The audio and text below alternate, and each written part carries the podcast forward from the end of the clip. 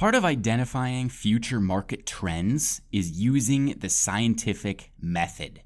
Control the variables and then see what happens. If it happens over and over, then you might arrive at a reasonable conclusion. People do this with the stock market all the time.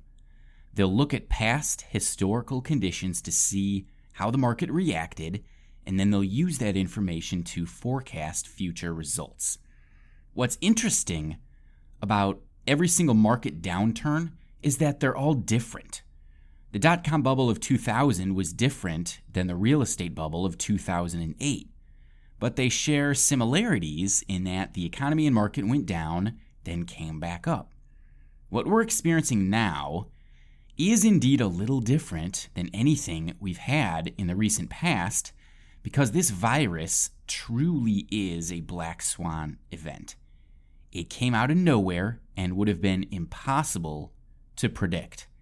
And the stock market has had a very strong reaction to it in a very short amount of time.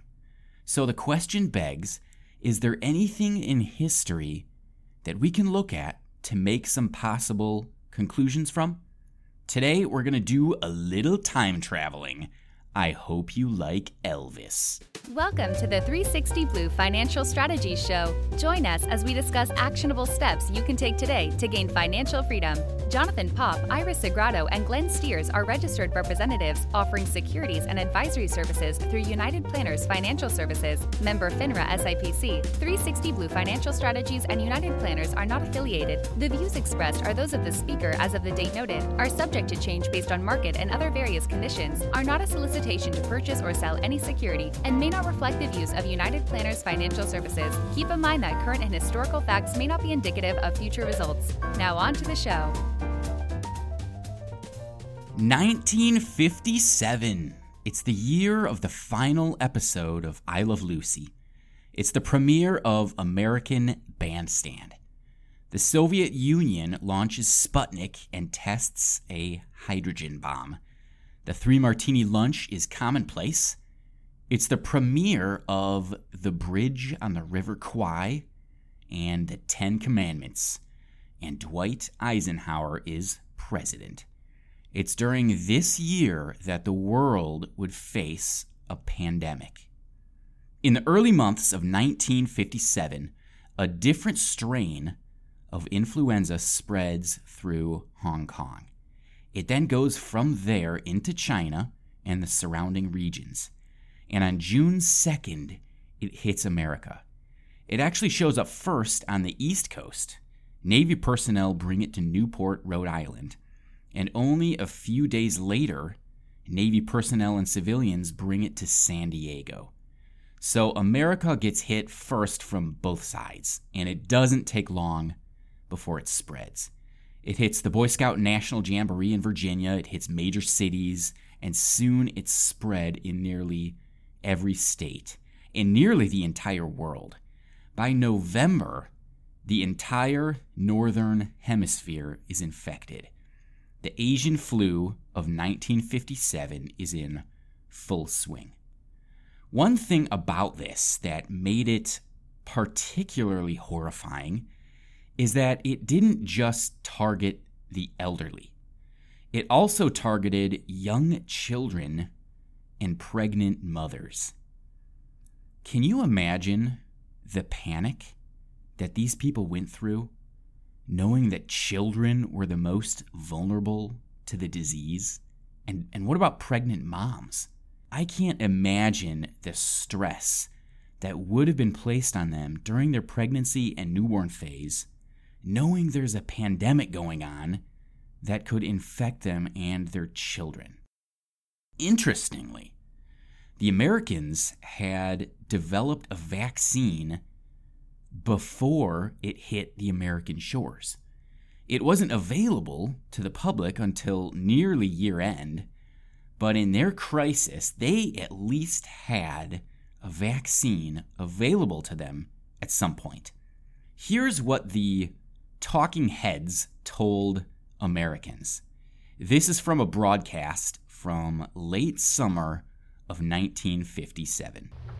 This fall and winter, we may see serious outbreaks of influenza in the United States as a consequence of the epidemics which began last April in the Far East. Unlike similar instances in the past, however, we believe that the size and severity of the epidemics can, in this, be minimized in this country. Thus, it is the opinion of experts that there is no need for hysteria or panic the influenza is concerned, uh, in the first place, we are prepared for the invasion. And in the second place, we now have the means through a new vaccine to help prevent this influenza. Here's how it actually unfolded the Asian flu began in the spring of 1957 and ended in March of 1958. So it lasted about a year. The death toll worldwide, according to the CDC, was about 1.1 million people. America lost nearly 110,000 people by the time it was over, and that's with a vaccine available. So, how did the economy react? Well, as you can expect, when there's a pandemic on, the economy suffers. This was no different in 1957. For our purposes, we'll measure the economy in real GDP, that's gross domestic product. For reference, the American economy over the past few years has been doing very well. Real GDP in the fourth quarter of 2019 was 2.32%. So let's use that as a reference point. The first three quarters of 1957 had real GDP of 3.05%, then 1.98%, then 3.07%. So that last number is for September 1957. At that time, America had only had the virus for a few months, and the virus wouldn't really take off until November. And that's when the economic squeeze really began. The last quarter of 1957 saw real GDP of 0.35%. Then the following quarters were negative 2.87, then negative 2.02, then negative 0.72. So that's four quarters of slowing down, then negative GDP. That last number was for the quarter ending in September of 1958. And then guess what happened? After about a year of economic struggle, there's a massive turnaround.